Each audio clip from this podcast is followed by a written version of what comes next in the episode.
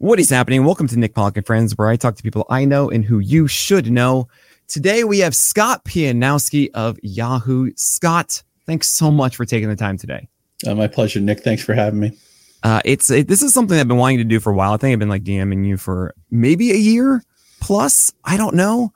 Um, and and Scott's been someone that I actually haven't had enough time to, or, or really had the opportunity, I should say, to really sit down and uh, I don't know, just to just to get to know you more. I'm really happy that we have this opportunity today. And uh, from afar, I mean, Scott's been such a fantastic example of bringing great energy and wit to the baseball world, not making it stilted, not making it just kind of the same old thing, just smart with good character behind every word and every uh, every article. And uh, it's you know it's been great watching you inside of the the um, you know, from where I am, I'm just kind of like a guy in a bedroom who started a website and uh, just seeing your name everywhere and seeing how you interact with uh, the entire community has just been fantastic over the years. And it's a pleasure to kind of just get to learn about you today, you know, where you where you started, where you got into this. And um, let's let's do that. Where did you grow up, Scott? We talked a little bit before the podcast started, but you know, what was six year old Scott Pianowski like? What was his dreams and ambitions? Yeah, it's a lot to unpack there. I grew up in New England, Chelmsford, Massachusetts, just short of the New Hampshire border. And I grew up obsessed with reading, obsessed with numbers, obsessed with with baseball, with with sports in general. And I would I was always reading. I would read on the bus. My older brother used to make fun of me for reading on the bus. Um, hmm. I would buy the complete handbook of baseball as soon as it came out. I collected a lot of baseball cards, but I liked all sports. Um, but baseball was my first love, and this is maybe some people were playing some version of fantasy baseball in the, in the late 70s or early 80s, but I was not aware of it. I just wanted to know. I just thought it was cool when, when somebody hit a round number for RBIs or something like that. It, it was just cool to watch a game of the week, this week in baseball. Um, so I grew up loving reading, loving sports, loving numbers, and just being a, a curious person. Uh, I've always been obsessed with patterns, with symmetry. I was good at math because I had a, a, fairly linear mind. Although mm. when I hmm. got to college, I, I, realized what real math was. It's you know, like that that Matt Damon right. math like get me out of here. I do not. Oh man, algebra in, for my SAT was like my downtime. But then mm-hmm. I took calculus AB, and I was like, no, cannot do this. Yeah, I, I actually took two years of calc in high school and did well at it, which I give credit to the teachers at Chelmsford High School who were great. Mm. Um, and I remember when I first got into algebra, I thought to myself, I've been doing this my whole life, right? It's right. like you, you, go to the grocery store, you have 20 bucks. How, how many different things can you buy before you're out of money? Stuff like that. That's all algebra, right? There's that great scene from from the movie Big, late 80s, where the young kid can't do algebra and Tom Hanks is going to show him how to do it. He said, Well, if Larry Bird scores 10 points in the first quarter, how right, many points right. is he going to get in the full game? He's like, Well, probably 40. Yeah, that's algebra. He's like, It is. Uh, yeah, I thought I thought it was so great when they introduced algebra to me because I'm like, oh, they have a word for this. You know, it's like, yeah, it is kind of fun to know that like all sports fans inherently are math nerds too. For right? sure, you right. don't even know it.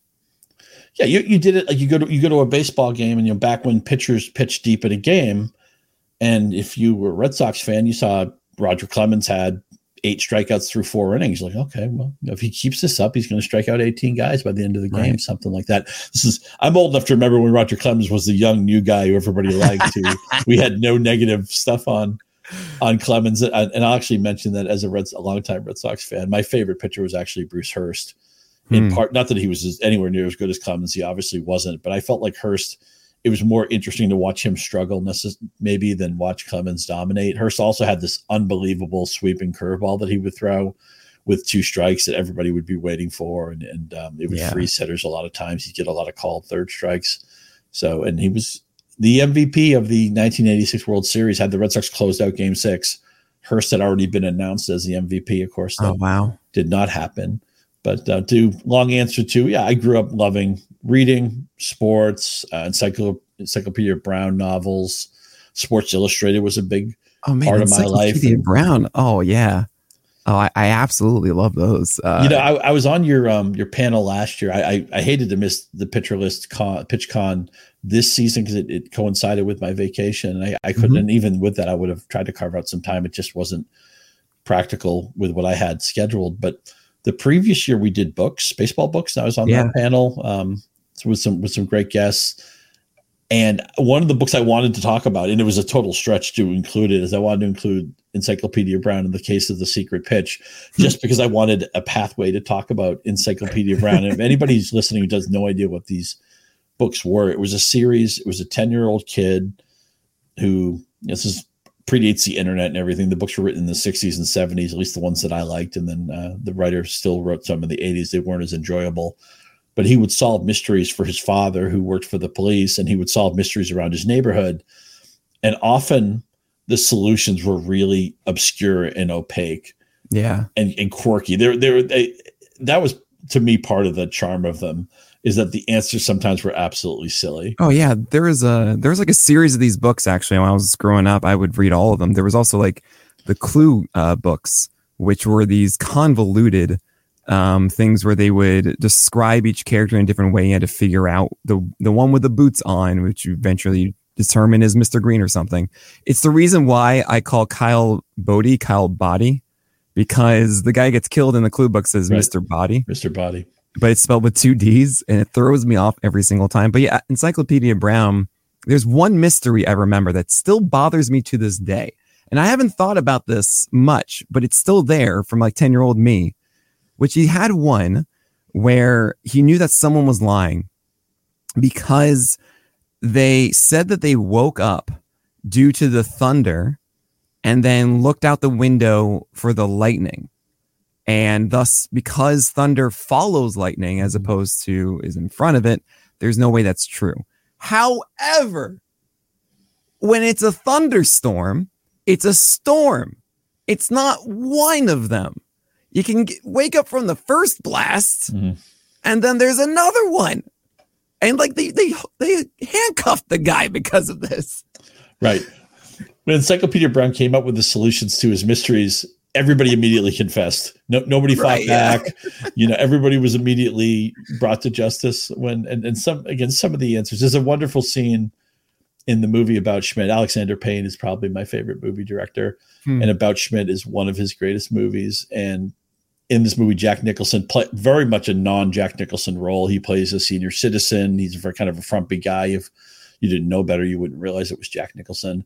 But he ends up injuring his back, and Kathy Bates gives him a bunch of painkillers, and he's in bed, you know, basically high on these painkillers, and he's reading an Encyclopedia Brown book because he has nothing else to do. Right. And you see him, you, you see him kind of reading the middle of the book, and then he skips to the end of the book where the solution is and you see the recognition on his face that he didn't realize what the solution was and he's surprised by what he's reading and i it's just a great that's what makes alexander payne great is this this throwaway alex um, encyclopedia brown scene in the middle of one of his movies but yeah one of, one of my favorite directors he also did sideways he did election hmm, um, he just yep. did um, a, a, new movie with, with paul giamatti called the holdovers which is which is almost like a sequel to sideways because the giamatti sure. characters are so similar but yeah um, Alexander Payne, one of my one of my favorite um, you know oh, working oh, artists today. And and here you were, you were uh, in the bus uh, mm-hmm. reading Encyclopedia Brown. Yeah. Did, did you, at that time?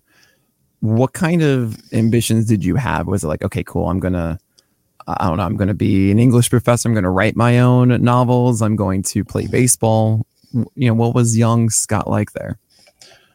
You know, I played every sport, and I, I wasn't a bad athlete, but it, it, was never on the table that I, I, could even maybe be a college athlete. In fact, I didn't make any of my varsity teams for Chelmsford High, uh, in part because our class size was like over 600 per class. And when I was there, they won the Dalton Trophy, which is this, oh wow.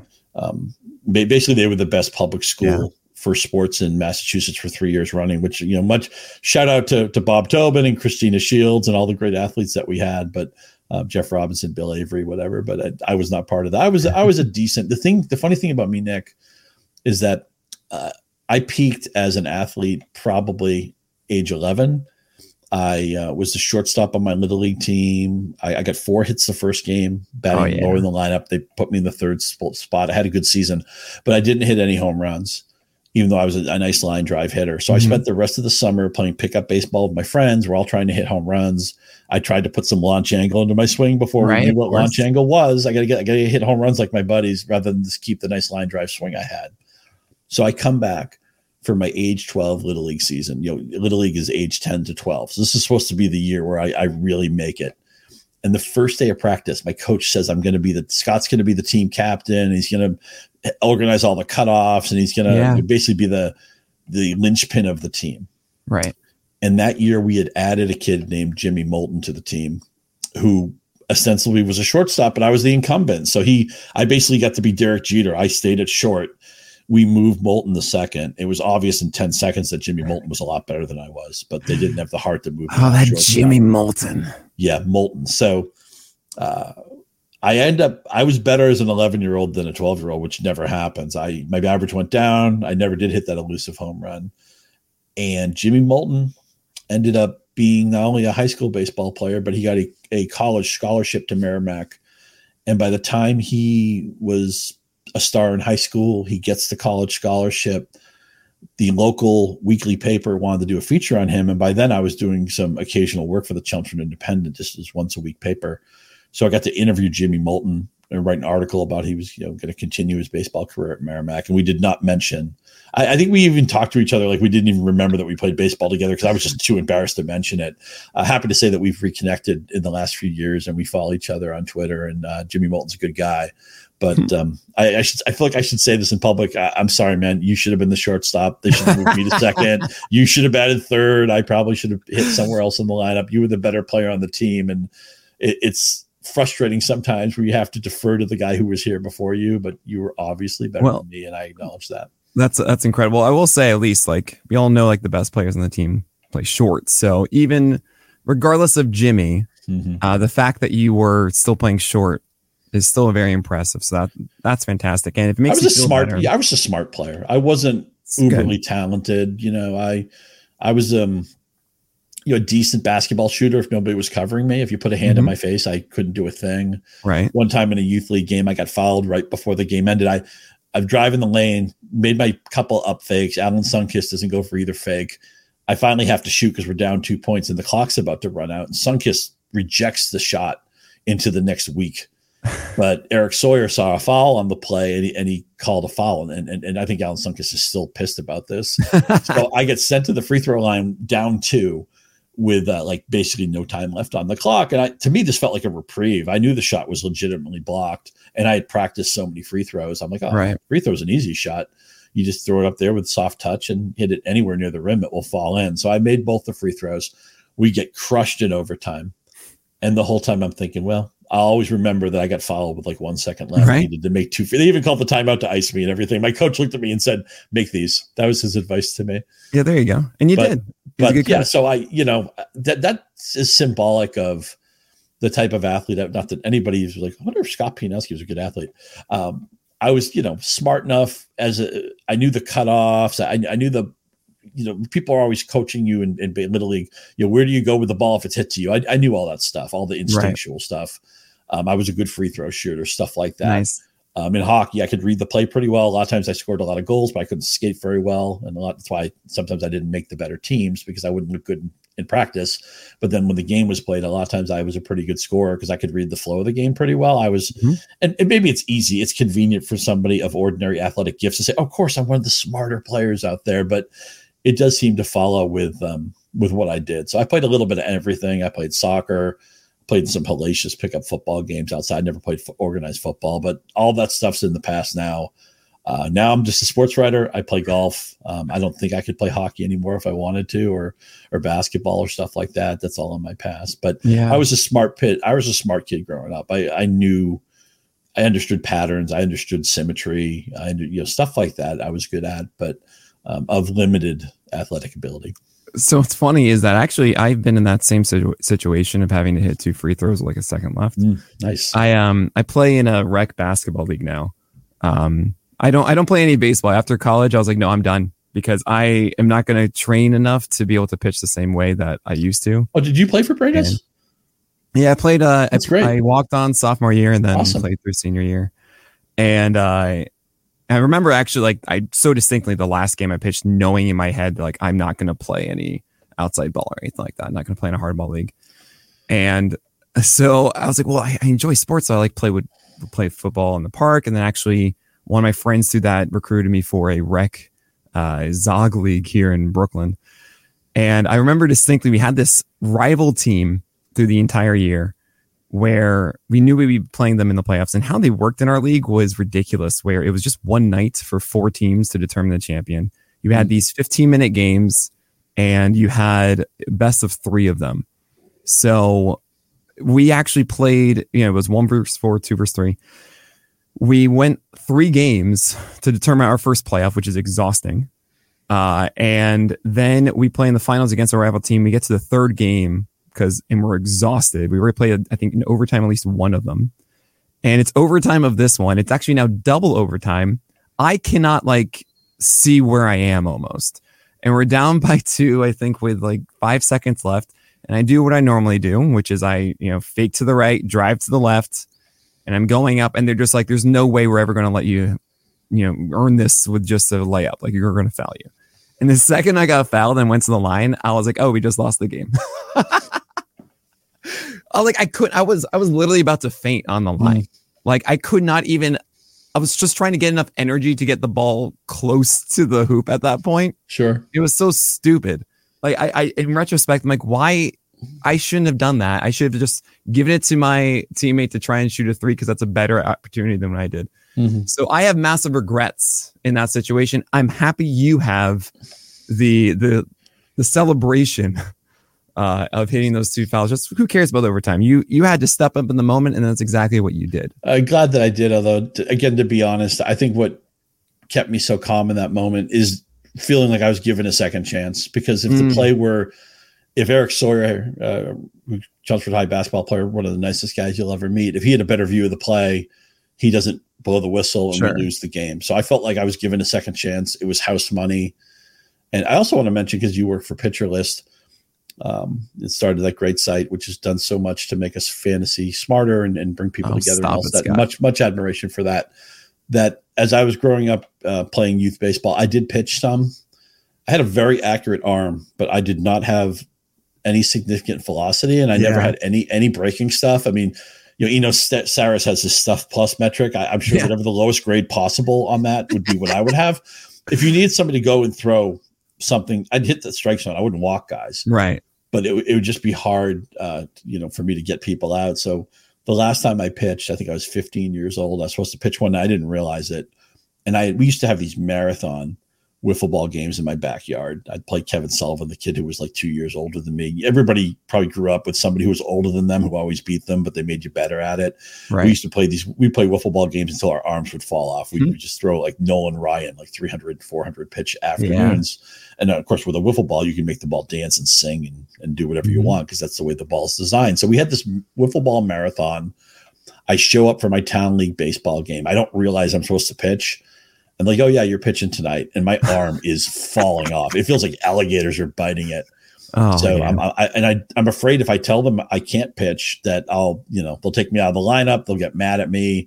Right. So I'm like, I just have to try to gut it out. And I'm warming up, and with every pitch, my arm is screaming. So yeah, like, just, just, try to get through it. I, I should have told the truth, but I didn't. Like, uh, uh, it's when your arm goes up, you can't turn it over. Mm you know that's it, it, it's it's hard to describe i think because everyone who goes through this who has pitched before is just okay when you try and throw through his sore arm but what is it really? And i remember once in high school going through this where i they just needed someone to pitch that day. I wasn't going to say no if you want to do that great awesome.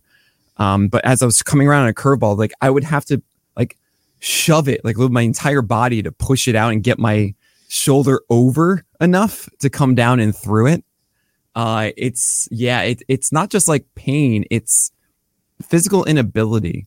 Um, really is, is the thing. Like, it doesn't. It's like it hurts, but it's not like a sharp. You know, it, it's it, it's so it's hard to describe it exactly. Uh, but yeah, to be able to throw strikes and be able to like actually go through that, it's really really difficult. Well, I was throwing that day. I was throwing batting practice, and I remember I remember the like the first inning I think we batted around or we put up a ton of runs. And I'm like, well, maybe I'll get through this. I'll just throw what some version of a quality start and then get out of there. and the last thing I remember is there's a kid on the other team named Michael O'Keefe who ended up being a, a great player for Chelmsford High. He, I believe he played at Assumption, and he's currently the baseball coach at, at Chelmsford High School. He was also a good basketball player. Michael O'Keefe was a good athlete. And so I'm, I'm pitching this guy O'Keefe, and I, I throw like an inside fastball, and he, and he, hits the crap out of it, but it just was a little bit foul, and he's like all mad and everything. He's basically like a version. He basically had like a Will Clark swing. Yeah. And so, all right, um, I gotta. I probably just should have walked him, but I, I threw him another pitch over the plate, and he hits this laser between the center field and uh, right field gap, and it go it rolls into a soccer game. Okay, there's a soccer game in the distance, and this ball rolls into it, and that's yeah. how far away you hit it.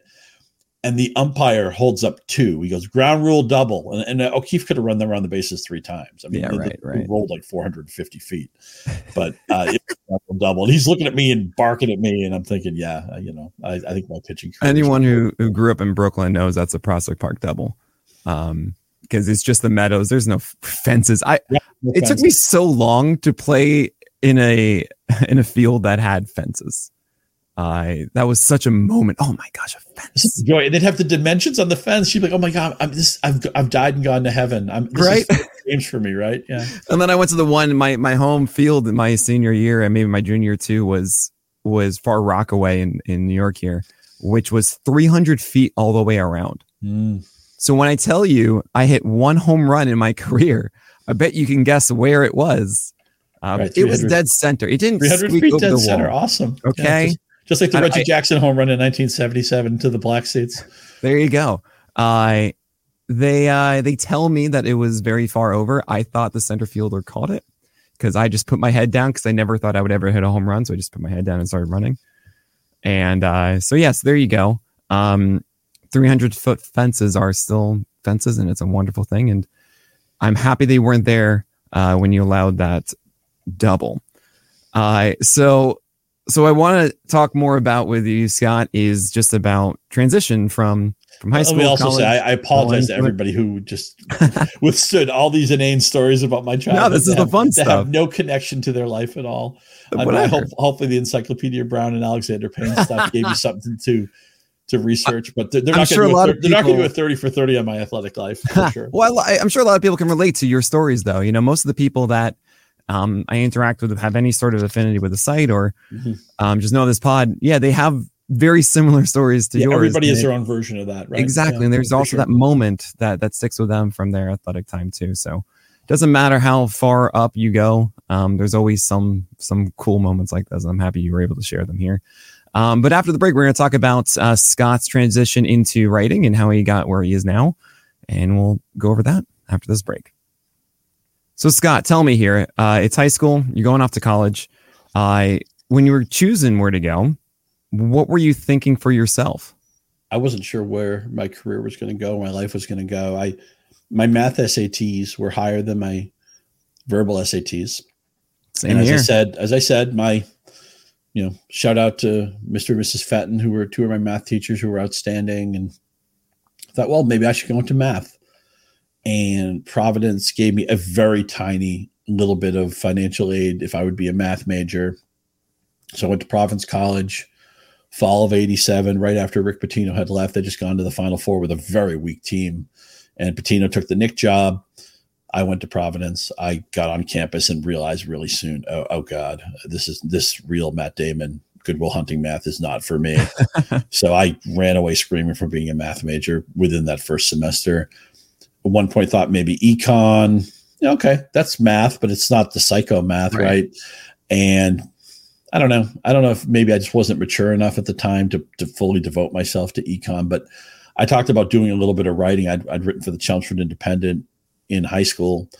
And actually, at that point, I'd started to play fantasy baseball. I wrote an article on fantasy baseball. They had a hmm. great layout of it. And there's like baseball cards and everything. And I, oh, I had used all my friends who were in my fantasy league as like the guys I quoted and everything. That was fun. I covered one of the local Legion teams. So that was in my back pocket. And when I got to Providence, which does not have a journalism program, if you wanted to write for the school paper, as long as you showed initiative and you had a little bit of writing ability, they'd pretty much hire almost anybody. It's just an activity for free. You didn't get paid or anything. But right. so as I was in college, I made a really great decision to get to know the the beat writer uh, Kevin Skia was his name, who was covering the hockey team. And I, I went up to him one day and I think we are in the same dorm and said, Oh, yeah, I, I always see you in the press box. Uh, do, you, do you do this? Do you do that? And he said, Oh, yeah, I'm the, I'm the beat writer. And we, we got to be friends.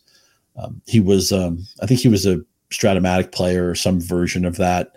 Um, I, I, wasn't as interested in that as he was, but I had played some of that. I later would play some APBA baseball. So we, we had a, a, lot of similar interests, sports, stats, whatever. And, and he basically hand you kind of handpicked me to be the successor. He was a senior. So the next year I got to cover the hockey team as the beat writer. Soon after that, I was covering a lot of college basketball games. And That's great. You know, that, that's get me into press boxes. I'm meeting regular reporters from from local papers and that led to opportunities to to write for a small paper in Woonsocket. I wrote for for a while, and once I started doing that, I got offered a job to work for the Providence Journal. It's kind of like an internship. They didn't call it that.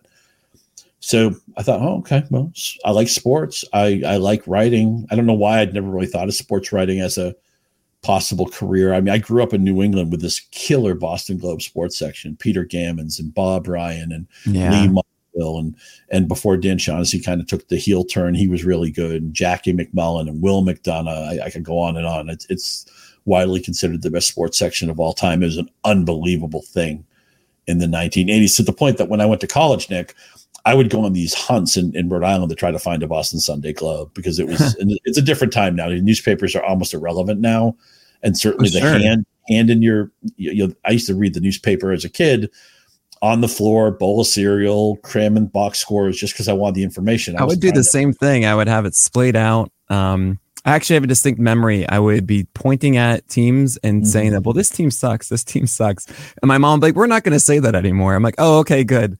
Uh, but yeah, I would always be upset that I wouldn't get the West Coast teams. Um, well, it's so funny you say that because one so time I was at my, my grandparents' house. Um, they lived in Winchester, Mass, 15 minutes from Boston. And I stay over one night. And the next day I get the Boston Globe and the Red Sox had just played like an Anaheim game or something like that. And the, there's a story in the paper and mm. all the box scores are there. And I'm like, how did how did you get this? Where did this come from? I thought I'd landed on the moon. I didn't realize newspapers had different versions of the paper. And as you get closer to the city, you were more likely to have that that paper, that magical paper that had all the boxes. I thought that was incredible. And that is a foreshadowing of when I started working at the Providence Journal and I saw the AP wire, which was basically like being on the internet before the internet, where uh, an event would happen and the AP, the box score would be available in five minutes, or, or right. just when a newsworthy story would happen, you could get access to this stuff. Uh, I thought this was incredible. And then, like in the early 90s, when a friend of mine got Prodigy, one of the early online services. Oh, yeah. And he said, Hey, look at this and he punches up Chicago White Sox. Uh, yeah, they scored a run in the first inning. Uh, Frank Thomas hit a single to score Ray Durham. I'm like, oh my god, how do I get this? I, I have I whatever this is, whatever this costs, I have to right. get this. I didn't know what this was, so uh, I came into. I went to college, not really sure what I was going to do. Maybe something math related. That died out quickly. Maybe I'll go into econ. That died out, and and part of that would have just been, you know, I was a kid. I hadn't really grown up yet. You know, I was having fun. Um, but I started going into the school paper thinking, oh, it'd be cool to be in the press box watching the hockey games. You go on the road with the team. And I was good enough to attract some attention. And for a local paper, that went well enough that the journal wanted me to cover their high school sports and, be one of their guys to do that. So uh, and, and, man, I was treated so well by you know people like Bill Reynolds and Kevin McNamara and just some of the people at the Providence Journal, Paul Kenyon and John Gillooly, really great guys. I can never thank them enough. Art Martone, who was a mentor of mine and a huge baseball fan, he was a member of the Sons of Sam Horn website and, and was at Providence Journal for a while. He died a few years ago. I'm, we really miss Artie, but um, I got you know a lot of luck, a lot of you know I was in the right place at the right time. I went to a school where you know, if I'd gone to Syracuse, could I have outshone all the other hundreds of people you might have had to out you know, beat out to be on the school paper or be in the broadcast? You know, um, yeah, you have to be talented to beat out all those people at Providence. There's a lot of smart people, but people didn't go there for journalism. So if you had an interest in doing it, you you got opportunities, you got reps. I got a chance to do a lot of bad work that nobody saw as sure. I slowly and slowly got better. And so a lot of things happened at the same time. I get interested in journalism. I work my way up there. I'm playing fantasy. I'm online early in the early to mid 90s. I get online before most people did. If you called my house back when, you know, after college was done, I moved back home. I get a really slow modem that you call my house. It's always busy because I'm always online. It drove everybody crazy. Drove my, my family absolutely bananas. We eventually get a second phone line, but just a right right place, right time with the school I went to, with fantasy exploding, with the internet being what the internet was. Not everybody was online in the late '90s, but I I, I beat all that by like five or six years. So again, yeah. this gave me opportunities to do things when nobody was watching. And a lot of the worst work I ever did, thankfully, nobody read. and uh, you know, slowly but surely, I got a little better. I started working for some small websites and, and kind of worked my way up. That's wonderful. Yeah, my dad um got Prodigy, and he would spend time in a chat room that was like a trivia chat room and I just remember he had like a book of trivia questions next to him. That's funny. I used to hang out in a trivia room where you would right. you, you all ask each other questions, and exactly. your prize, if you got the answer, was you get to ask the next question. Right. It's possible I could have chatted with your father in like 1994. It's, it's that's exactly what I'm thinking. 94, 95, he yeah. had a book next. At first, I thought he was like cheating with it, and I was like, no, he, he's like, I don't know. I just need to have a question if I win it. Uh, and now it's um now, of course, with me, my obsession with keyboards uh, I'm like, oh man, dad, if you had that keyboard back then, you could have won more of these trivia questions because you could have typed faster, you know? But uh, yeah, that's why I think it, it's funny. You talk about trivia. Um, in the 80s, the game Trivial Pursuit became a huge sensation, and mm-hmm. they ultimately came out with um, with different card versions. There was a sports version, there was a, yeah. a baby boomer edition, which was mostly like 50s to 70s trivia. I remember I, I, at college, uh, was a kid named Paul, Paul Dillon, I think his name was, who had the sports game, and we would play it and, and play it for a few bucks and everything. And, and I, I, know, I just knew a lot of sports trivia just from reading and stuff. Right. That stuff has no inherent value. And so one time we made a bet that he, he didn't have any more money to bet. So he bet the game. If I had beat him, he was going to give me the game. So I ended up winning and he like slammed the board down and like broke it in half. And he's like, here's your game, you know? Um, I, in my memory, I like to think that I gave him his, his board back, and I, I felt bad about it, but I, I don't know if that's maybe you gave him half of it, you took the other half for sure, for sure. But what I used to do, like when we had the baby boomer edition of the Trivial Pursuit cards, I just used to read them, and I I actually wrote a piece about this for Yahoo a few years ago. I've always been obsessed with things that happened right around when I was born or when I was young, events that happened that I was around for but not aware of that like five to six, seven, eight years where you, are on the you're on the earth, but you're not absorbing this stuff. Right. Um, that that's always been fascinating to me. You know, and I was born 1969, so like everything that happened that year, the moon landing, the Mets, uh, the the whole scary Manson stuff, Woodstock, that stuff's always been fascinating to me. And then the 70s, you know, Bill Walton, Patty Hearst, Watergate. I've always been fascinated with things like that. Mm-hmm. And any, any period piece that's tied to that. Like the Ice Storm is set in 1973, or Dazed and Confused is set in 1976. Um, the, uh, those are movies that I enjoy because I, I, have a fascination with that time period. Yeah, I mean, I think about oh the 90s and everything. Obviously, is more of mine. Um, but uh, it is weird. You even mentioned like I consider myself as a kid completely naive to everything that's going on in the world, more so than the average. Everyone says, "Oh no, Nick, everybody's figuring out." no, no, no, no. You don't understand me of just so much autopilot and in my own little bubble for so long. Um, I think it really took me until middle of college, if not like right after, to really escape it. Uh, What's the first historical event that you remember? Well, I mean, the, the easy answer there is 9 11. Yeah. Um, like really big one, but I'm trying to, you know, I haven't really challenged myself to remember. Uh, I remember Y2K, I guess, that being like a thing that we were all sure. talking about. But I like, you know, then I remember obviously McGwire and Sosa doing their thing together yeah. and you know, keep going back. Um, uh, and Kerri Strug uh, mm-hmm. with the one leg. Right. Yeah. She broke her. She when she broke her fibula or something in the middle right. performance. Uh, persevered and won the gold. Right. Uh, I, I, mean, I'm trying to really remember, like, really, like, whoa, this is a big thing in the world outside of just like a sports moment. I was remember. there even a first sports team that you felt like? For me, the '78 Red Sox were probably the first sports team that, that I felt. It was '95 Yankees. Mm-hmm. Um, I was actually really into the '94. My dad had explained to me there was no more baseball. They didn't like understand. And uh, I have a memory of celebrating at my friend Sasha Hirsch's, where I had a sleepover, and jumping on the pull-out couch that Mike Stanley just hit a grand slam. And my memory could, of Mike Stanley could hit. I remember it being my memory, of course, was that it was against the Tigers in uh was this it was Comerica then too, right? I'm really No, bad that, that. Tiger Stadium lasted till about maybe 97 or 98, Okay. something like that. um 99 maybe. and I tried to even look up this game, and I think it was 95. I, I don't know. I tried to find it. I know and not, the answer I got, I didn't really like what I remember, but memory is weird. Um, but that's, I think that was the year I started to really get into it. I remember, of course, losing to the Mariners and being so distraught. And, uh, and then, of course, That was a year before Jeter, right? Tony Fernandez was still the shortstop. right. Of, yeah, of course, I remember that seven year old Nick. Randy Velarde, I remember though. Remember him. Uh, I think he was a third baseman, possibly. Yeah, he's a, like a good average, low power guy. Right, and Jack McDowell. Um, I think it was Jack, not Roger. Yeah, Jack McDowell. McDowell. You're right. Yeah, He- Okay. won a, one of those guys who won a Cy Young that would never fly today. Yeah, absolutely. He had a lot of wins with the Um, Red Sox.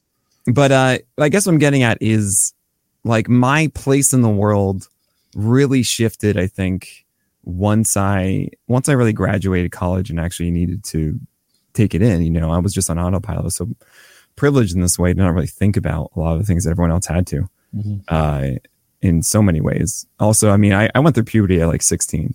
I was I was easily the last person in my class by far. Like I didn't also throw hard until I was a senior in high school because of it. You know, I was just like I was the, tall and the skinniest thing you've ever seen in your life. Late bloomer. Yeah. Well, a lot of Um, times the taller athletes, you know, develop later. I mean, the, the, they say in the NHL, the tall defenseman, you got to give him a couple extra years to figure things out. Triston McKenzie, right? For sure. Uh, but I, but I mean, I, you know, of course, prenatal, uh, prefrontal cortex, I should say, um, you know, wasn't quite there. It just wasn't the whole thing. The package wasn't there. So when I think about myself in that way, I understand the obsession that you're talking about of, hey, I want to really understand what the world was like at that time because I couldn't really absorb it, but I was still a part of it in some fashion. Um, and uh, it's weird. It feels like it was before I was born almost, even though, you know, I was there. Uh, I understand like the the culture of someone my age, I guess, but as a world impact, not so much, right? It's also amazing that I mean, your generation grew up. Con- you know, the internet was just part of your entire life. Yeah. Oh, that was such a that was such a wild west. I mean, it still is a bit. There's still there's a lot more you know, regulations and there's a lot more of streamlined of where you go. Mhm. But I, you know, our uh, good friend of mine, Yancey, and many many people know. Um, I'm sure actually a friend of yours as well. I believe Scott. I mean, Yancey's Yep, the best for sure. Yeah, He's great guy. friend of everyone's. Um, I love this. He asks this question a ton, which is, what is your experience of the internet? Like when you open up the internet, where do you go? How do you consume it? And I think about that a ton because for me, it's like, cool. I have Gmail, I have my Discord, I have Twitter, I have Reddit, I have uh, a couple other sites that I go and get some things from that are just fun for me, whatever. But it's changed so much through the years. And early 2000s, it was, whoa, there are so many random things that we would go to. There was even a plugin called um, Stumble Upon that was, we had no real good way of finding these cool parts of the internet. Sure, Google existed, but we didn't know what to search for. We didn't have the social media networks now where people are feeding it to us. We had to go and just find a way to discover it, or someone would find some random site and we would go there But oh, cool, this is what we are using now. YouTube didn't start till 2006. You know, it was such a weird time. I oh, I mean, do you? Uh, how was your experience of the internet back then? Well, it's funny. I I've always been a, a big book collector, and I had tons of reference books growing up into my twenties. You know, almanacs, um, yearbooks. I I loved anything that previewed. You know, um, the Sports Illustrated baseball preview, basketball preview, um, media guides when I was doing newspaper work and stuff like that. And then the internet came around and just totally, you know, the internet is your reference book and it's so much more efficient and Yeah. it's so much easier to get from A to Z. And of course, you, you end up. You, you- I play this game sometimes where I'm on the internet doing something, watching a video or researching something. I'm like, how did I get in this topic? And I'll backtrack It's like, oh, I started with this, that I clicked on this, and I clicked on this, and I'm, oh, I have seen that movie. What's that director's? You know, I, this is chain of the the 13 different clicks, and right. You know, that's right. that's why when I need to get anything done, I just have to shut that down and go one one window or two windows only, or I just won't get anything done. Yeah. But, um, yeah, it, it has changed a lot, and now and and you know it's changed a lot in good ways and bad ways you mentioned youtube doesn't really go back that far and it's a part of my everyday life I'm actually right now, and maybe things will get better. I I almost feel like Twitter is like one step away from just not really existing oh, it's, anymore. And it's getting honestly, I feel like Blue Sky being open now, it really is going to be where people go. I I I've started to really look into it more. Um, my quick thoughts on Twitter, and it's really honestly the worst thing that happened to it is they started to pay people because what it does now encourages a different interaction on it it wasn't just for the sake of Twitter. It's now for more monetary of like, cool, I'm going to post not anything about this comment or this tweet. I'm going to now try and make money off of your tweet. It's a really terrible environment.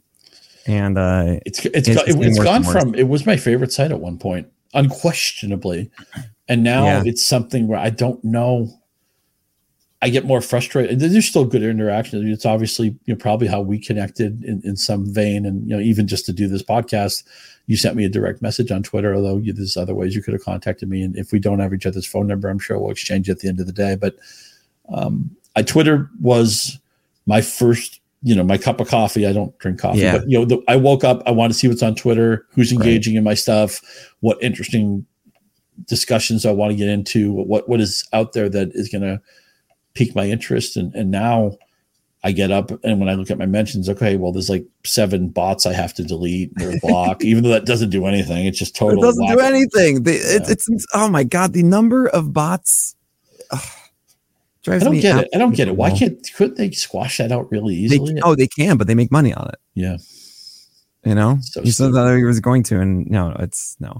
It's um, hard to love something that doesn't love you back even a little bit. Oh, this is, I mean, are you talking about MLB? Are you talking yes, about that's Twitter? A, yes, anything that applies. it's hard to love something back that doesn't, doesn't really love you at all. That was that was so difficult. I mean, I really had this this feeling, especially with the lockout. Um, uh, March first, two thousand twenty two, mm-hmm. uh, or twenty one, two, 22. It was really difficult because it it just felt like here I am. All I want is this thing. Let me let us do this thing. The people who are in charge of it are just it's unbelievable. Uh, they don't need this, you know, and in such control of it over so millions of people. It really it, it really was just a I don't know. I had to look at myself and be like, I hate that I don't have this control in this way. Uh, that my fate is in the hands of someone else in this grand way who don't I don't have faith in um it, that was really difficult. Unfortunately eight days later it came back. I think it was eight days and i celebrated here with bailey friedman um uh, which was so fortunate it happened the moment that bailey was here. Uh but uh but yeah that's that's a really tough thing and blue sky i think is going to be the one. It has to be. Yeah i uh i think i have an account there and i've, I've done no poking around but it, it would be nice if somebody would take all the good things that Twitter, the good ideas that it had, and just you know pushed all the garbage to the side. And, and I, look, I, I get it. I you the big question everybody's always asked since the internet started is, is how do we make money on this? How do we make a vocation out of this? How do how do we monetize? If um that was something someone, newspapers didn't get right, right? I mean, I, I, I had to get out of the newspaper right. game because the newspapers basically killed themselves. They were the dinosaurs that you know, became extinct. I, I hate saying that. Well, this I is um newspapers. This is something that I think is actually it's both the uh, the fear and the fun for me. Um, I'm very much about. Uh, I think one of the joys of Pitcher List for me ultimately is it allows me to explore and be creative and uh, have ideas and apply them. And if it were just kind of one method, it was just like, well, this is just what you do, then it, it's kind of lackluster right? It's just, okay, cool. I just do that thing. I don't really get creative freedom. I don't get opportunity to discover and have that dopamine hit of like an idea and implying it, right? Or, uh, and it's, I've seen it through the age of digital business thrive, right? The uh, the idea of a content creator wasn't really a thing in 2014. YouTube didn't have monetization yet. Uh, you didn't have Patreon at the time. You didn't have all these outlets. Getting podcast advertising was such a hassle. You'll read like all these old blog posts about these guys, like, oh yeah, cool. I just I charge this and that. I'm like, how am I supposed to find this person and do this? It's just so difficult to do. And podcasting wasn't nearly as big as it is now. And I've seen over these 10 years how we've shifted away from that kind of writing about that. What is the worth of a blog post? What is the worth of a podcast or a, video or what is social engagement and so on and so forth? And to be able to adapt with it um, has been a challenge. Uh, I still see a lot of the things that we do that we need to do far better. Um, and uh, even now, I'm thinking in my head, uh, yeah, if there's someone listening to this who wants to be hired by me, just a small part time freelance thing to just make Blue Sky as good as possible. That is like, you know, work with us to get all of our staff there and doing all the things inside of it. Honestly, I probably would do that. Right. And I think the entire fantasy baseball community would be happy because the only reason I'm on Twitter right now is because I get to interact with you, Scott. I, I know that everyone is there. I can DM them and I know that I'm going to get my fantasy baseball discussions and and just baseball as a whole still lives inside of Twitter, right? It's not right. Instagram, it's not um, Blue Sky, it's it's Twitter. So there's going to be some tipping point. It is it, it is not like a oh maybe maybe not. No, it's inevitable. The only thing that would stop is if Elon sells it. That's mm-hmm. literally the only thing at this point. Right. And uh, he recognizes. I mean, it, it what he's doing necessarily isn't bad as a business per se. In the idea of trying to make money uh and like I'll put it this way. The the audience he's going for to extract money from from is probably more profitable than the doing nothing across everyone. However, it's not really creating a product that is for everyone anymore. Hmm. And I, you know, obviously he's lost so much in in revenue since he bought it and all that kind of stuff. I can have a much longer podcast about that another time. Uh, I'm going to change the topic uh, for a moment, and I'm going to I want to talk more about just what kind of secret passions you have and what hobbies you have that we might not know about, and I want to hear that maybe from like music, from your favorite TV show, book, or movie, or other things that you might be doing weekly that we might not know about. We're going to talk about that after this break. So we're back with Scott Pianowski, and Scott, all right, this is your moment. Tell us a thing that you do that we had no idea that you did.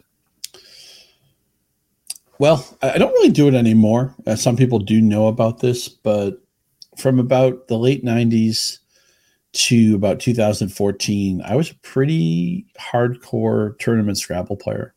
Is that right? Yeah. Um, I was on the Scrabble oh, circuit. I was, I was pretty good. I was probably, to use baseball analogy, I was probably like the Derek Lowe of tournament Scrabble. Oh, that's know? legit. Good. I was legitimate. Lois. That's I was legitimate. Legit. I've actually had, believe it or not, I've actually had three different Scrabble plays that are published in Scrabble books. No um, way. As in like the only ones, or just like such a massive point total? Uh, one play, uh, uh, Joel Wapnick, Canadian player, um, one of the most decorated players in the world. He was writing a book on strategy, and he was looking for plays to include. And I think he only used a, a small number of plays that didn't involve games he had been in. And there was a particular game. I was playing a friend of mine named Jeff Fishbane. The word ref was on the board. I had a collection of tiles. I actually had two blanks, and there were a lot of really easy. The whole idea of Scrabble, or most of it anyway, is to score bingos to get use your whole racket a 50 point right. bonus. That is a major part of the game. It's not all of it. And the best Scrabble players, by the way, are very people think it's going to be the librarians and the writers. It's really the problem solvers. It's the yeah. linear people. It's the computer guys. It's also people who are willing to kind of maybe throw away their social life to be a great Scrabble player, which I did to some degree. Well, I don't know. Anyway, refs on the board. I have a bunch of playable bingos because I have two blanks. I had one blank the previous turn. I had to get rid of the J. I draw the second blank, which isn't, you don't really want to draw them at the same time, but whatever. What am I going to do? Well, I can make this play for 58 points or this play for 70 points. But I, for some reason, this word found me. I don't know how, but I saw that I could play through ref, I could play anti in front of it and ORM behind it. I played the word anti reform, which I wasn't even sure was acceptable, but I thought it probably was. Played it. My opponent, uh, Jeff Fishman, very good Michigan player, accepted it. Turns out the play is acceptable, and so Joe Wapnick thought it was an example of great fan, uh, great Scrabble play. So he That's put it in his book. Yeah, Scrabble. Again, I talked about being linear. I really enjoyed the strategy of the game. I've, I've been a lifelong poker buff. I, I still do play a lot of poker, and Scrabble has poker in it. It has inferences in it, spatial things. Um, I've always been fascinated with spatial patterns and stuff like that. There's Mhm. a lot of pattern recognition in Scrabble. So it was something I was really into, and I got I got pretty good. I was never. I want to make this clear. I was never like going to be the best player in the world or the Derek best Lowe. yeah, I was Derek it. Lowe. I was Derek Lowe. Yeah. Derek Lowe had a nice career. You know, went to a couple All Star games. Probably got down ballot MVP consideration or Cy Young, uh, not MVP, but you know Cy Young consideration. Was versatile. He could start. He could relieve. Had a good career. We'll we'll never get into the Hall of Fame, and I'll you know if there's a Scrabble Hall of Fame, I'm never getting in it. But I was pretty good, and I still am friends with a lot of people in that community. It, I I have a map in my office of um, these little pins that I put in when I played Scrabble, all the places I played it, because for Hmm. a while it was my most important thing. It was even more than fantasy. At one point, Scrabble was really my passion. Oh man, that's so And, uh, cool. Yeah, so there's that. I play a lot of poker.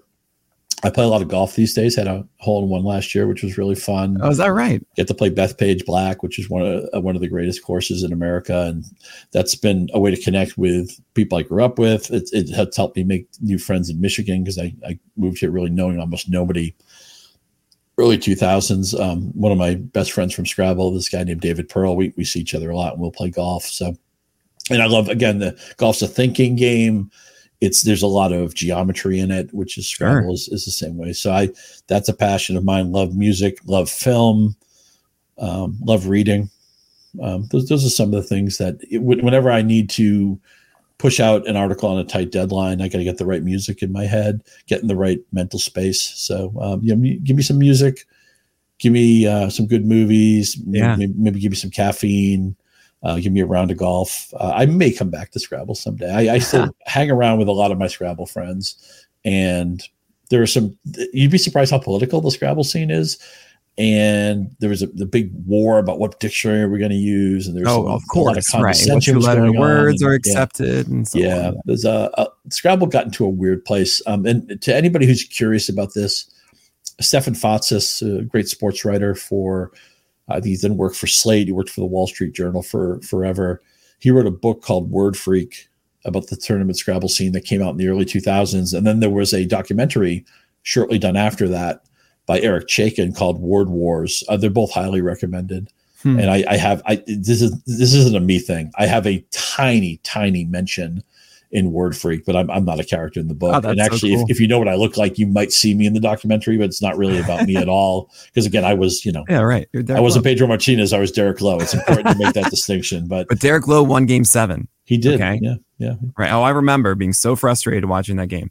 Uh, so much, so okay, so much to unpack here. So first and foremost, golf. Never played a set of nine holes or anything like Okay. that. Okay. Um, actually, with the the Pitcher List staff in Arizona, we all arrived at first pitch Arizona, which I hope you, you can make. Uh, we'd love to see you there. Um, this this upcoming year. I know it's Much, much football. Is respect. kind It's, of it's hard to do it during football, but yeah. look, obviously anybody who is in fantasy is indebted to Ron Shandler. I can't wait to read his book. He was one of my when I still had the Yahoo Fantasy Baseball podcast. He's one of the best guests. We had some amazing guests, but the talk we had with Ron was fabulous. And I just I, I I'm occasionally on the HQ podcast with Patrick Davitt, who's just terrific, and Mhm. just all all the people over there. Yeah, they're, There's they're so many absolutely wonderful. HQ, you guys share so much DNA with with that site because you're all about getting Well- smarter and you're you're all there's just so many different voices that are interesting to. it's, it's to touching to hear you say that they've they've really been so kind uh great. and they've Much really embraced us a ton uh really baseball hq has just been wonderful um and yeah that that conference is incredible and so a lot of our staff goes to that conference It's kind of a way for us to see each other because we're all in different places you know we're all remote and uh the day of the conference i think it starts on uh, thursday so around noon we all went to top golf Mhm. and i'd never done this before like i actually don't think I'd been to a driving range before. Uh, I'd always seen it, but I, you know, in New York City, I don't really want to go to Chelsea Piers or something like that. And now my friends are into golf, so I just never did. Played some mini golf or whatever. That's it. So literally, I have a video of me taking my first swing, and I'm like, okay, I know like general athletic things. Mhm. I play basketball a ton. I would coach about, you know, I, I, I hit a home run in high school. Okay. I can hit Sure. if I give me a second. It's all always though like the top half and never the bottom half. Even though with pitching, I understand what I'm supposed to do with that. It was still like more so than my top half. I had terrible mechanics. And so you see a video of the first one, and I'm like, all right, I'm trying to do this. I'm like, yeah, this isn't so good. And there's a video of the end because I'm like actually like trying to get like, no, I want to be able to hit this well by the end. And it's much better. It actually is a decent swing. My bottom half still needs to do more work, but at least now I, I go out, I bent over properly. I have a nice mini squat going. You know, arms are extended all the Mhm. way through. I get it. I understand why people like this game. It is also so absurdly frustrating. And how could you ever put yourself through this? I don't know. But congrats. It's, it's all got- those. It's all those things, and also no matter what level of golf anybody play, and I'm I'm okay at golf. I'm uh, I'm probably was a little bit better at Scrabble than I'll ever be at golf, but you know I can shoot in the 80s sometimes. But even people who are new to the sport, you know, um, they they haven't maybe developed their golf skills yet. They still know the feeling that every once in a while you hit a ball pure. Yeah. And you really don't even hear the contact, That's and it the makes the right spot is, sound, and it has this trajectory it. It, takes off like a plane, and it's an unbelievable feeling. That's what a barrel is. That's it. That's Exactly. the There you go. There you go. Sweet spot, right? Yeah. You didn't know what a barrel feels like. It's that.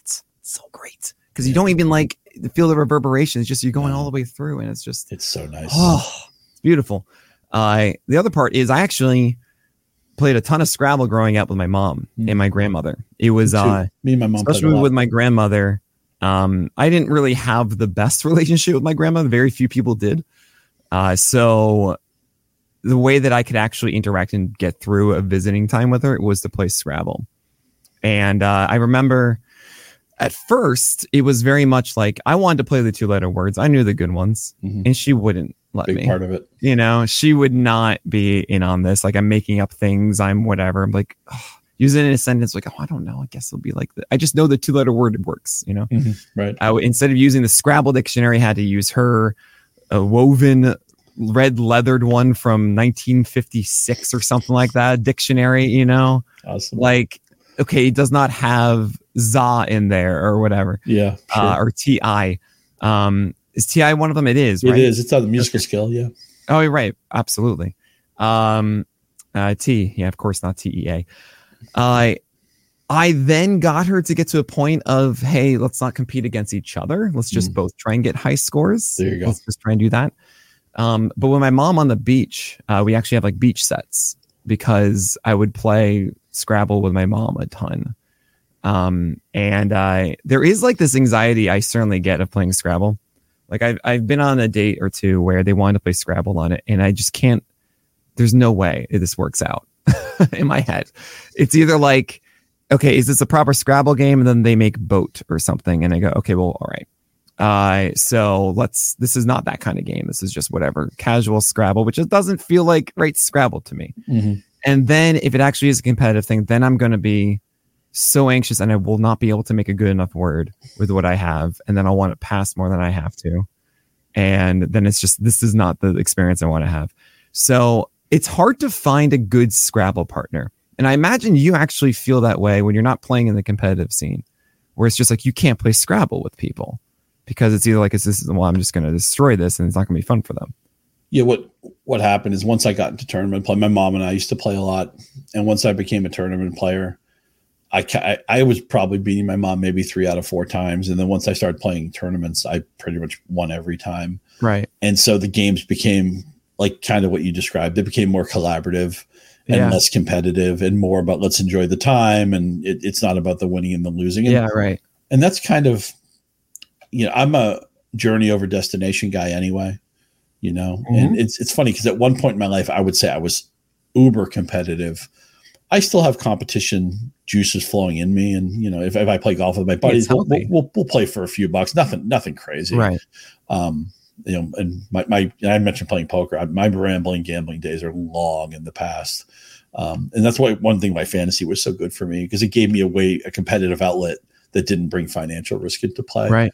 and i The, actually um, I kind of scary to think if I was a kid during today's what's you know being bombarded with all these sports books and all these come-ons and everything. It's I don't think that would have been good for me when I was 18 no. or 22 and I had no sense of how to handle a budget. It, it's actually like it's why uh, we don't have we don't do any sort of DFS promotions mm-hmm. or uh, associate anymore. We do that. have um, PL Pro, which technically does have like DraftKings and FanDuel things in it. Mm-hmm. And actually, I've been wrestling with this. This is not a confirmation. This is just a thought that I've been having, but it might be ultimately where we go. Is we are building out a lar- larger product that's going to include this stuff, and we're thinking about maybe having sports betting in it. But I also don't want to have like someone who gets it for fantasy stuff and then all of a sudden gets seduced by that side, mm-hmm. right? I'm sure. I'm honestly thinking, you know what? What if we just have this product and then if you want to get actual things for those things, you have to spend another amount as like the, the gate. Like if you're really into this, this is really good. This is great, fine. But I don't want people just casually to get into this because it can be such a vice. It can be such an easy thing to fall into. And you know, I do want to provide it to people who do it responsibly, and that's fine. For sure. But, I, I, I, uh, think about like for Scrabble, when I was on the tournament circuit, eventually my when I first got into it, it was like, okay, what's my rating? Can I move up a division? Yeah, can right. I, you know, how good can I be? And in the second half of my Scrabble quote unquote career, I, again, there was still competition in me. I wanted to do well. But the tournaments I chose were what city do I want to visit? You know, who's mm. going to that tournament? Where would I like to go out to eat after yeah, the game? Sure. Can we go to a ball game?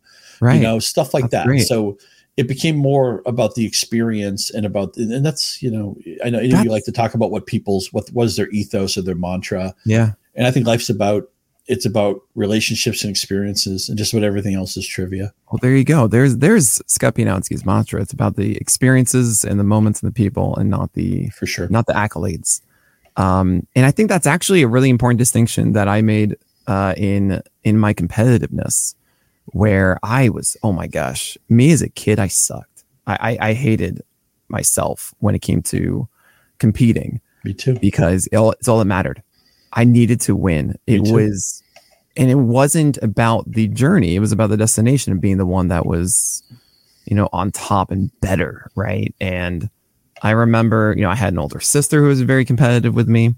My parents certainly instilled this sense of competition of like, uh, I don't know. I, I, would often feel judged if it wasn't a certain way or something, mm-hmm. and, you know they had these high expectations. And then my uh, my, my best friends, my uh, my good friend who was the only other real athletic uh, kid in the grade with me was obsessed with sports, and he was just the most competitive, had to win ever. His dad was your typical like coach of my team and everything like sure. that. You know, he, it was him. He had to win at every you know at, at all costs. Then my other set of friends were twins, and they were absurdly competitive with each other. And then my other friend was uh, the younger brother of a brilliant guy, um, just the smartest in the school, essentially. And it's like all of us together as friends. I mean, are you kidding? Every single moment was just the most competitive thing ever. So when I went off to college, um, I started to recognize how that was impacting a lot of the relationships I had with people where they were not in that same culture. Mm-hmm. This was the culture I just knew and I had to be in. Also, keep in mind, like I was playing baseball in high school where I was the youngest often in the, in um, my team. My friend would play the varsity, I would play in the varsity B or something. And like I always needed to showcase that I was worth it, right? And it was less about my own accolades, it was about me You're trying to prove yourself. Them, sure, right? I get it. So going to college and realizing like the friends I had were not into sports and they didn't really have these same attachments to games and everything that I did. It was I was recognizing how I was more and how like that wasn't accepted. Um, you know, the, I wasn't being the personality I wanted to be. And I realized that being competitive, there's something I enjoy so much about it that was being lost, which is I love being challenged and in a challenge in a way that I can go as hard as I can at something to see if I'm capable of it, which is really fun and rewarding internally.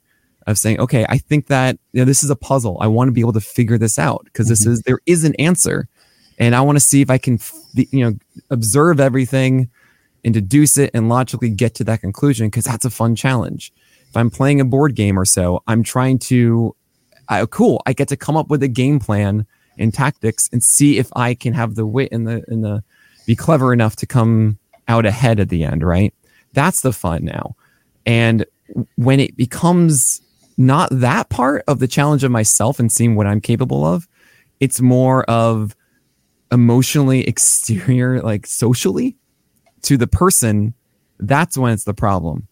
And being able to differ between it, um, whether it's about social standing versus my own eager uh, compet- or competition internally, my own challenge, then that's where I was able to actually understand what is good competitiveness and what is bad.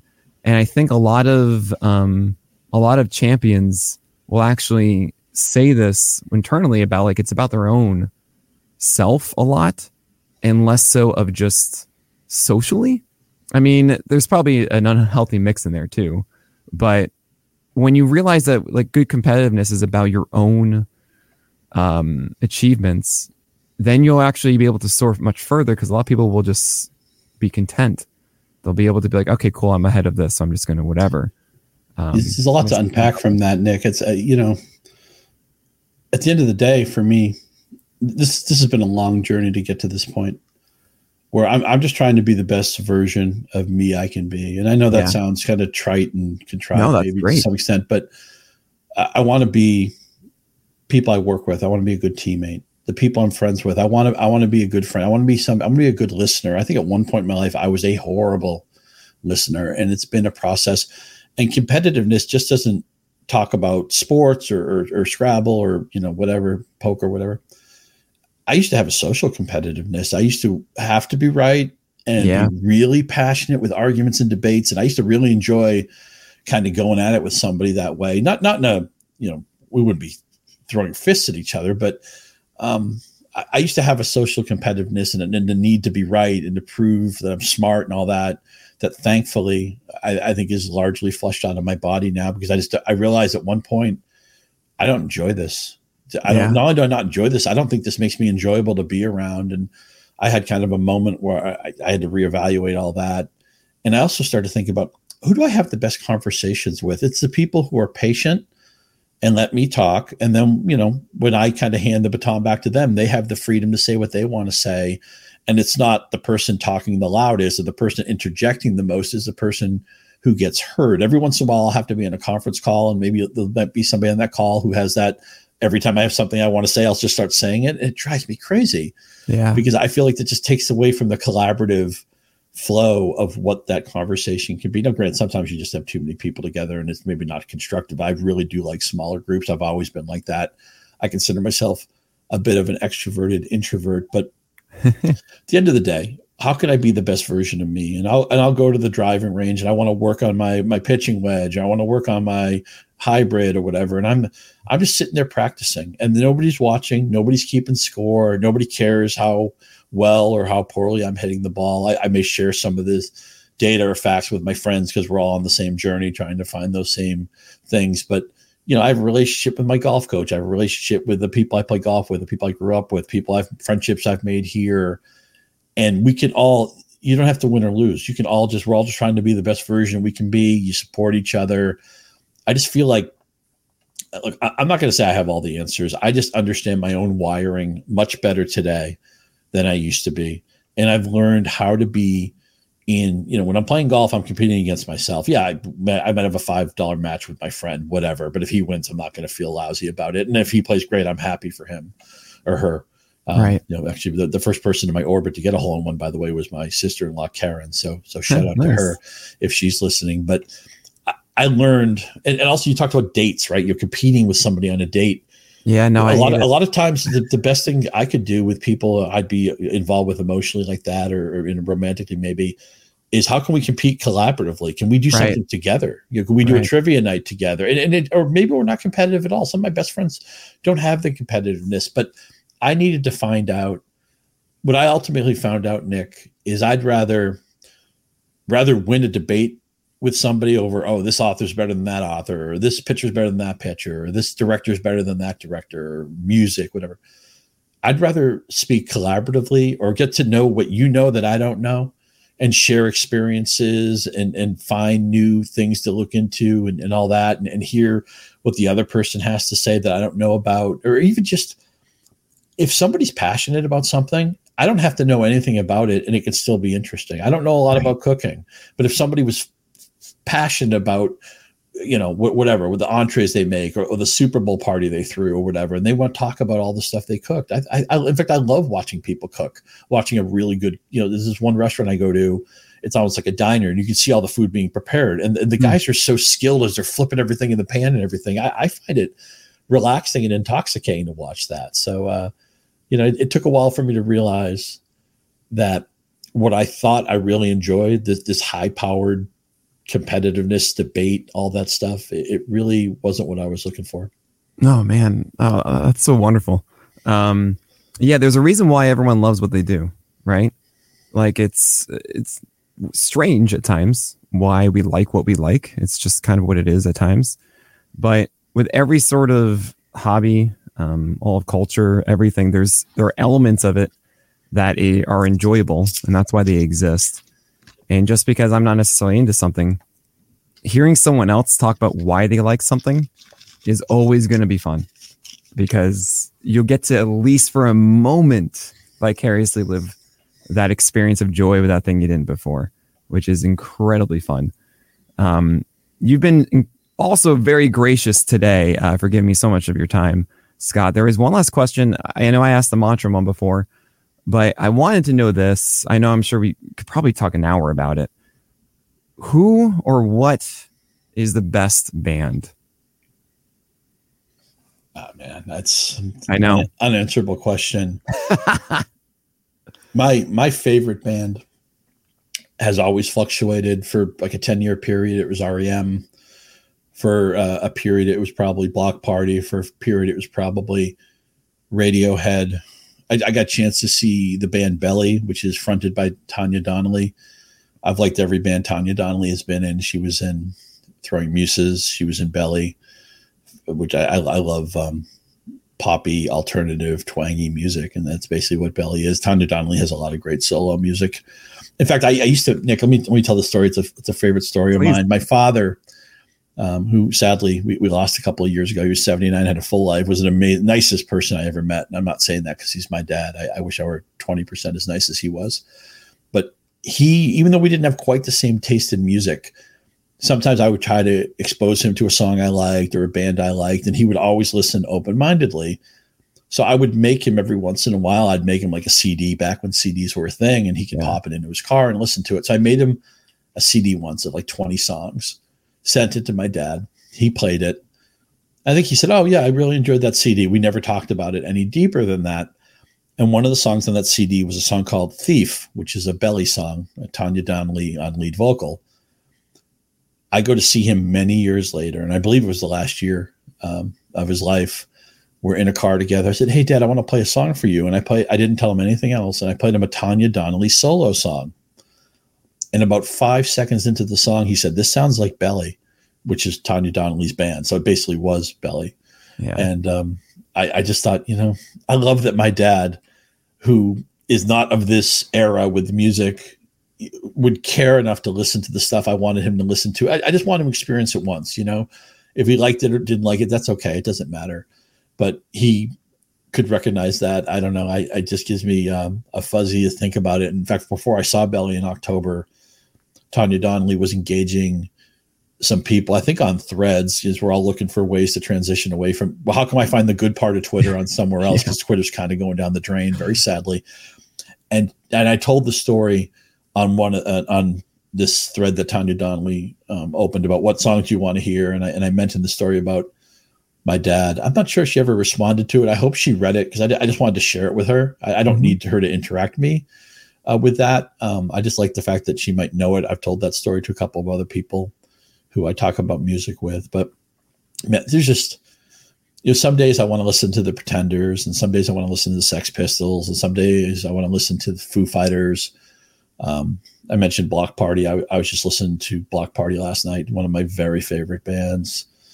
Um, the collection of music the Rolling Stones have is is ridiculous. You know, in high school we were asked to do a five page term paper senior year, and I wrote 25 pages on the Beatles. Now, as somebody who's done oh, writing oh, and editing, I was so worried that you didn't mention the Beatles there, but you were bringing about this. Yeah, well, I now I think back and like 25 pages on a five page assignment, they should have failed me on the spot because I learned how to edit, my friend. And I joked that the professor, professor was a teacher in high school. I professed that she probably gave me an A on this project. She didn't want to read it. Not to mention it was, I think it was actually handwritten, but um, we could talk about my fascination of things, history that predated me, but was still kind of close to my right. time. Fascinated with the Beatles, fascinated with uh, one of my dogs is named Abby, who's named after Abbey Road, A B B E Y. Um, I, I, could talk about. We could do a Beatles podcast. Uh, oh, so man. my music, my musical taste, and I'm, I'm not saying people love to say, "Oh, my musical taste is eclectic," but I like I I have different songs for different moods. My some, day, some, days it's Fleetwood Mac, some days it's the Beatles, some days it's um, you know it's, it's a lot of days it's Tanya Donelly, some days it's um, you know. Well, I'm going to listen to Thief now um, by Belly. I I'm not familiar whatsoever, um, and I will certainly check it out. Please uh, do. And also, if you don't know Bloc Party at all, their Silent Alarm, Alarm album has three songs mm-hmm. that mean the world to me. Um, like Eating Glass is a song I play a lot of times if I need some energy in the morning. It's actually about an awkward, uh, hard breakup, but it, it's a very, it's a kind of an energy song. This Modern Love is a, it's, I think it's much easier to write a depressing or a breakup or a stressful song because I, I think emotional pain is an unbelievable muse. I think it's harder to actually write about happiness. And this Modern Love is a very, very happy song. And then they have a song called So Here We Are, which is kind of a, a, romance that is in the middle somewhere where is this working out? Is this not working out? Who do you want me to be? Who do I want to be for you? It's, it's actually a fairly simple song lyrically. There aren't that many different words to it, but it always kind of gets under my skin and gets me in a mood a good mood, a pensive mood. It, it kind of gets the gears flowing. So, if anybody out there isn't familiar with Bloc Party, uh, the Silent Alarm album, specifically those three songs, I would highly recommend. There you go. I uh, so actually, I don't know if you play any music. Um, I don't. I thought I was, I, I was gonna play. I, I, thought I was gonna be a guitarist forever mm-hmm. at one point in my life. Um, which uh, if anyone's been listening to this podcast, I've certainly talked about that a ton. But what you mentioned there about sad songs versus happy songs, um, so what's interesting to me is anytime I would have to write a happy one, I couldn't really dabble with anything but like major sounds. Um, and actually, I feel like that's very akin to the emotion. When you're happy, it's very different uh, than when you're sad in the sense of you don't really dabble with sad at all. It's just pure happy and you're only there. When you're sad or you're feeling not happy, essentially, it's a mix often. There are highs, but the lows overwhelm those highs. Uh, and it's not really like you're you have the highs and then you just you have the lows too. It's like no, you're just only high when you're when it's when you're happy. So when you're writing a happy song, any if you were to really dive into like a minor bridge even or have minor elements, it would not be a happy song anymore. It would be kind of a contorted one. Um, in a sad song, you would actually probably have these brief moments for dynamic. Uh, to, to be like this is a happy section maybe but then it's really the story is about like you're reaching for that and then you're coming back down to the sad mm-hmm. so i can understand the you know how much easier it is to write that sadder song because you're able to do more you have more flexibility with it also happy songs sound generic they mm-hmm. sound like they're not interesting you know it's just not nearly as fun and and it, you can't really explore as much because you're much more con, um, constrained with what you can do. Any sort of dissonance, nope, not happy anymore. And dissonance can come in so many different ways. Uh, but in happy, if it's happy song, it's got to be like, no, it's got to be the major sixth, the major third. Get get out of here. Uh, uh, even so, the, so um, much un- so much unbelievable work has come from emotional strife. You, you take yeah. the great Fleetwood Mac album, Rumors, which there's two major relationships in the band that are dissolving and they're barely coexisting, but it feels this unbelievable record. The great Who album, Who's Next, was a project that was supposed to be called Lifehouse. Pete Townshend has an emotional breakdown. They have to scrap it. Out of the wreckage of that project comes Who's Next, one of those albums that's A to Z. You can play every song. Right. And even even I, I mentioned this Modern Love, which is a lovely love song, but there's a lot of talk about unhappiness in that song. And ultimately it ends up in a good place, but it, it's it's a meandering song about how do I connect with this person and and can I expose the sadness in me to this person and can they accept that? It's it's it's just a Yeah. fantastic. So please Uh, please play Bloc Party if you don't know them, but I will. Uh, Live at Leeds, by the way, is one so good. One of the all time. Doug ever. Ferrari Yeah. mentions that. He loves that so album. good. The Who was the Oh first my band I ever loved, by the way. My I- uh, oh yeah, uh, and my dad got me that record uh, when I was So like good. 15 or 16. I was like, yeah, this is so good. Um, but um, man, the one Beatles story I have to say because it's just the most mind blowing thing to me. Mhm. I read here, there, and everywhere. sure. Um, uh, Great Paul McCartney. um, it's it's so good. Uh, it's Jeff. Uh, I want to say it's Jeff Erickson. It's not. It's Emerson. Um, but it has a story about Yellow Submarine in it. Um, and it, there are many fantastic stories in there about how these songs came to be. And as someone who just the Beatles are the greatest band of all time. Anyone says otherwise, I'm just sorry you're wrong.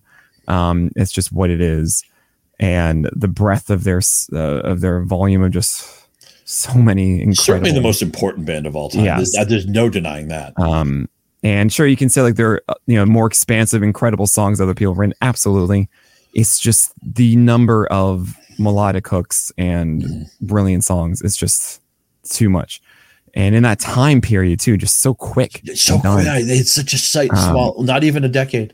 Yeah. Um, but I there's one that just still still is incredible to me is in Yellow Submarine. Um, they the there's this very iconic moment where it's, they say, okay, and the began, band begins to play, and everybody here can can hear in their head that mm-hmm. right? Messed up just slightly, but whatever. That part is them going into the attic of the studio and seeing these old tucked away classical bits that they had for this random studio. And they just played some to see if they had anything that would fit. It was the second one it was this it just happened to be in the right key and exactly the right pattern that would descend in this way and they just stuck it on. And that's they just literally just pulled it off the wall. Uh was that oh gosh there's so much um serendipity about the beatles to me. That's just this pure magic I'm also fascinated by the genesis of anything, of anything great. Yeah. How does it come about and things that happen intentionally, things that happen by accident, what songs were written by Paul and John and what songs were more collaborative. And also to have George Harrison on Mm-hmm. Yeah, basically on, it's on a whatever. pitch count. George Yeah. Harrison's so brilliant. And in fact, I think my favorite Beatles song might be Something Here Comes the me. Sun. Uh, Oh, something, Here Comes the Sun. Paul, well, Frank Sinatra said he thought something was the most romantic song ever written. something is the greatest song yeah, Yeah, it's it's- every, since the first note everything else that follows is the correct thing to so me. good. So, but I mean, your third starter is is George Yeah. Harrison, who's going to get one or two songs an album, and and that's how amazing that that Paul and John were. And of course, Ringo's the perfect drummer, amazing Yeah. drummer who fits in with those guys. it's so Um, good I, I love the genesis of anything and, and how things come about. And also, I also wonder as you were talking, I wonder if Yellow Submarine was really a, a historical precursor to Brad Ziegler closing for the Oakland A's. no oh no it wasn't but uh No, it wasn't. I, I gotta say though, man, I have so much respect for you loving the Beatles as you do, even though they weren't of your time. I, I was the same way where it's like, you know, Led Zeppelin's whole career was over before I had time to to judge it. Obviously, the Beatles predated me, the Who pretty much predated me for the best of their work. And I just wanted to dig into all this stuff. And you know, the internet wasn't around then. I'd go to the library and get old Rolling Stones on microfilm and microfiche Mhm. and, and read the books that, you know, I read a great book by Dave Marsh on The Who before I get old, which was fa- fabulous. I've read a bunch of Beatles books. Um, the Love You Make was the, probably the best one I read, but I have a, a library of Beatles stuff that I've read. Yeah. They're the most I'm- interesting band of i'm all sure you've read here there and everywhere I probably have, but oh, um, so good yeah, I just I think we share a lot of that, you know, Yeah. the curiosity and and just I'm I'm always that's I don't mean this as a as a compliment for you and I, but I just I, I love to be around other people who are intellectually curious. It Mhm. doesn't have to be about the deepest things. It can be about silly things. I and I'll, I'll I guess I'll close with this. You talked about what I wanted to do and how did I get into writing or fantasy and all that. I neglected to mention this at the moment because I hadn't thought of it, but I'll mention it now. My dream job growing up, I had a dream job that I wanted to do, and, and I don't do it. I didn't come close to doing it, but I wanted to be a writer for Sesame Street, and the idea was that I wanted to do something that was inherently good and was instructive. It was fun for kids.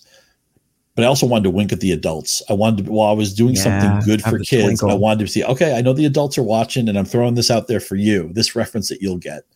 And, and I thought, I just, I just thought, you know, this would be, wouldn't it be great to write those skits?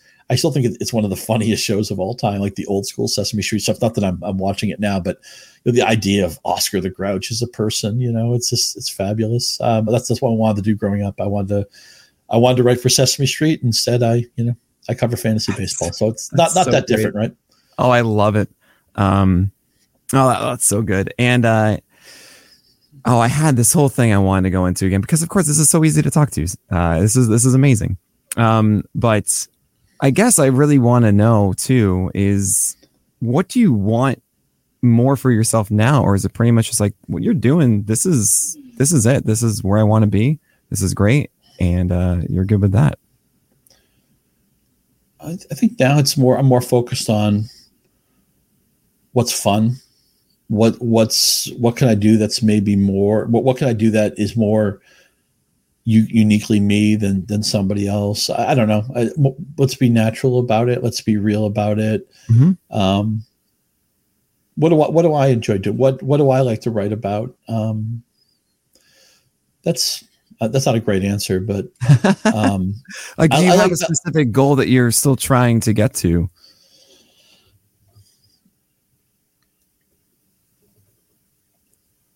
You know, I think I think my goals are more like emotional goals and more like mm-hmm. interpersonal mm-hmm. goals and stuff like that. You know, um, it, it's great to meet more people. This is the first, you know, in conversation of any depth that we've had. I mean, this yeah, is, you know, this, this is a, this is a highlight for me. I've enjoyed this so much and um, and I'm, I'm just glad we had to carve out some time today. It's it's it's been great, and yeah, likewise. I, I just get excited about you know when I got in this industry, it was niche, and not everybody knew about it. I was joking. I actually put this on Twitter and I took it down because it, it kind of had a negative connotation to it. I didn't want it to. I read something in Sports Illustrated in the early '90s where they talked about they had a uh, they were upvoting or downvoting things in the sports media, and they were downvoting the idea that the New York Times was going to have a dedicated rotisserie column every week. They thought that was a bad idea. And I'm just so glad now that we live in a in a world in a space where if you have a good idea, you can put it out there and people can find it. And right. if it's a really good idea, you know, you can grow a company out of it. You, you get to make us smarter. You, you get to bring positivity into the space. You, you get to people get to have you know everything that HQ does with with the convention, everything. You know, Tout Wars is coming up in March. Steve Gardner running the LABR draft, so yeah. one of my favorite people.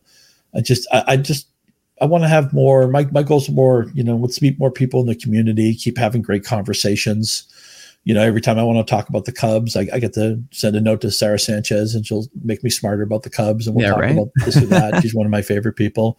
And there's so many people like that. You mentioned Jeff Erickson. I got to play golf yeah. with the RotoWire guys a couple weeks ago, and Jeff and I have known each other for 20 years. You know, him and Tim Schuler are very dear friends. So I think my goals are more of, you know, I want to play golf with more golf with Tim Schuler. I want to play uh, more golf with Jeff Erickson. I want to have another one of these conversations with you, hopefully in person. I want to talk oh, to yeah. Sarah about the Cubs. You know, I want to talk to Yancey about, you know, about Radiohead, you know, stuff like that. That's what I'm looking to do. It's okay, computer, the Bends, For, and oh, by the way, the Bends, I think the Bends, I unequivocally think is better than OK Computer. By the way, yeah, I, I, I agree. The Bends is the best acoustic rock album of all time. So good. It's it's so it's it's unbelievable. Uh, all right. Well, Scott, I, at least you're going to be in town for Tout Wars, hopefully. For sure. Right. Okay, good. I'll, at the very least, I'll see you here in New York City for that. And maybe I'll convince you to come off to Arizona. I don't care. Football, whatever. Oh, no, you're sick this weekend. Oh, my gosh. Crazy. Uh, you can't go and do any podcasting or any coverage of football that weekend. Oh, no. Um, I have to get out there. It's, it's, definitely on my list of uh, on my bucket list for sure. It's the best time. But uh, but Scott, truly, thank you so much for taking all this time. And before you go, tell everybody what you are doing these days and where they can find you. Sure, uh, Scott underscore Pianowski on whatever Twitter is now, and uh, I'm hoping to expand to more work on Threads and Bluesky in the coming months. Hopefully, this conversation will be a nudge towards that. We're doing a ton of fantasy baseball content right now also, they're letting me sit on some of the Rotoworld podcasting and, and some of their broadcast shows uh, with position previews. I'm getting to work with some of their excellent talents. I'm having a blast with that. I will be in New York for Tout Wars in the middle of March, and uh, you know, I I've as you can tell from this conversation, I you know I love to talk about. It doesn't have to be sports. There's a ton of things. You want to talk about a book, great book you read, or a great song you heard, or great movie or TV show. Um, you know, um, or even a good joke, whatever it is. You you drove by a lemonade stand. You know, um, I'm all ears. Let's talk about it. Yeah, let's absolutely do that. Uh, Scott, really, thank you so much for coming on. This was great. I'm going to go pleasure. listen to Thief and by Belly, and also, um, oh man, the second one was a uh, Bloc Party, of course. Yeah, play This Modern Love by Bloc Party. There you go. And make sure everyone listening, you do that too if you don't know who they are. Um, but that is it for today. So on behalf of Scott Pianowski, my name is Nick Pollack, and that was my friend, Scott Pianowski.